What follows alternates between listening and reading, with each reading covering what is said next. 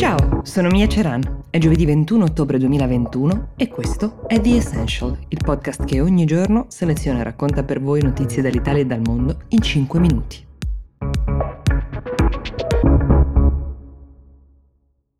Mentre in Italia stiamo assistendo a numerose proteste, a scioperi, a manifestazioni contro il Green Pass di quella che è una minoranza del paese, che parla tra l'altro con diverse sfumature e toni diversi tra loro di imposizione o addirittura di dittatura sanitaria, è interessante vedere anche cosa sta accadendo nel resto del mondo. Un'impennata di casi in Russia, in particolare nella capitale, Mosca, ha portato all'emanazione di una serie di norme piuttosto restrittive per coloro che non si sono sottoposti al vaccino. Intanto partiamo da due dati. Il tasso di infezioni quotidiane è di quattro volte superiore a quello che era in agosto e nelle ultime 24 ore sono morte più di mille persone nella sola capitale, quindi è lecito definire la situazione emergenziale, però si può discutere su se sia lecito fare quello che ha ordinato il sindaco di Mosca, cioè chiudere in casa tutti gli ultra sessantenni non vaccinati. Si può uscire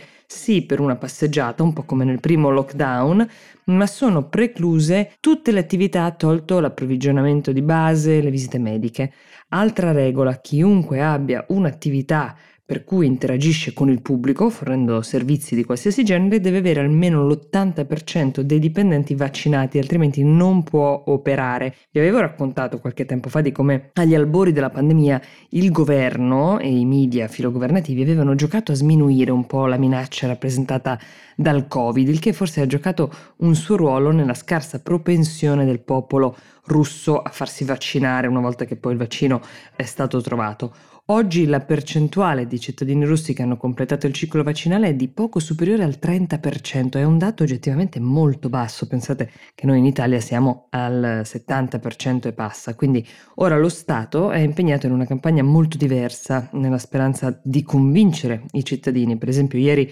il giornale filo-putiniano Pravda titolava Abbiamo sconfitto il fascismo durante la seconda guerra mondiale, ma stiamo perdendo la guerra contro il Covid. Ecco, per dare l'idea di quanti morti e feriti stia facendo il virus, c'è stata questa chiamata alle armi quasi. E nei luoghi pubblici per la prima volta sono comparsi agenti e controllori che sostanzialmente eh, controllassero mh, mm, che le persone indossavano le mascherine, che ci fosse eh, una capienza controllata eh, e la distanza di sicurezza rispettata. Tutto questo che noi viviamo da diversi mesi in Russia è appena iniziato. Ma basterà convincere le persone a vaccinarsi, ecco, c'è chi riconosce nella popolazione russa una componente di fatalismo no? culturale che li porta ad affrontare il pericolo con eh, più spavalderia, diciamo per così dire, ma sicuramente pesa di più il mancato convincimento rispetto alle esortazioni del governo, una certa sfiducia verso le autorità che oggi invitano ad andare a vaccinarsi per proteggere se stessi e i propri cari.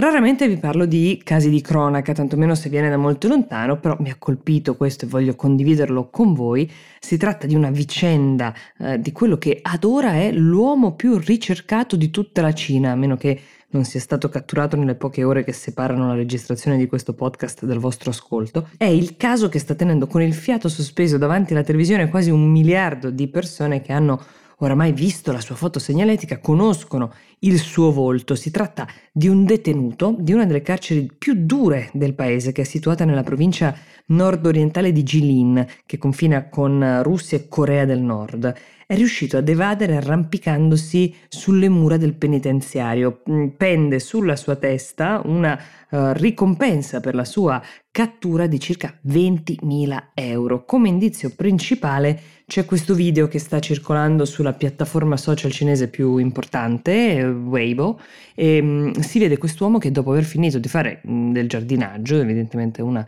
delle attività concesse uh, in prigione, scala a mani nude, con una capacità uh, notevole di arrampicata, un palazzo, uh, arriva al palazzo accanto e con un salto atterra in un parcheggio e fugge. Il tutto come vi sto dicendo, è stato ripreso dalle telecamere di sicurezza e per molte ore il video è circolato su Weibo, adesso è stato rimosso, ma quel che si sa fino ad ora è questo, l'uomo è più o meno trentenne, doveva scontare la sua pena eh, detentiva fino al 2023, i media cinesi parlano di un prigioniero straniero, usando una formula volutamente molto vaga che ha generato un po' eh, di giallo intorno a questo caso, molti media internazionali, in particolare il South Morning China Post, che è fonte piuttosto affidabile, parlano di un disertore nordcoreano che sarebbe stato arrestato per aver attraversato illegalmente il confine e per alcuni furti. La sua pena era di 11 anni in totale e sarebbe finita, come vi dicevo, tra due, però con una deportazione, cioè sarebbe stato uh, riportato in patria e non è dato sapere con quale accoglienza. Essendo la regione di Jilin molto vicina al confine con la Corea del Nord, Qualcuno ipotizza su se la sua fuga potrebbe forse riportarlo anzitempo nel paese dal quale è arrivato o se qualcuno uh, effettivamente riuscirà a catturarlo e a prendere la ricompensa in palio. The Essential per oggi finisce qui, io vi do appuntamento domani e vi auguro una buona giornata.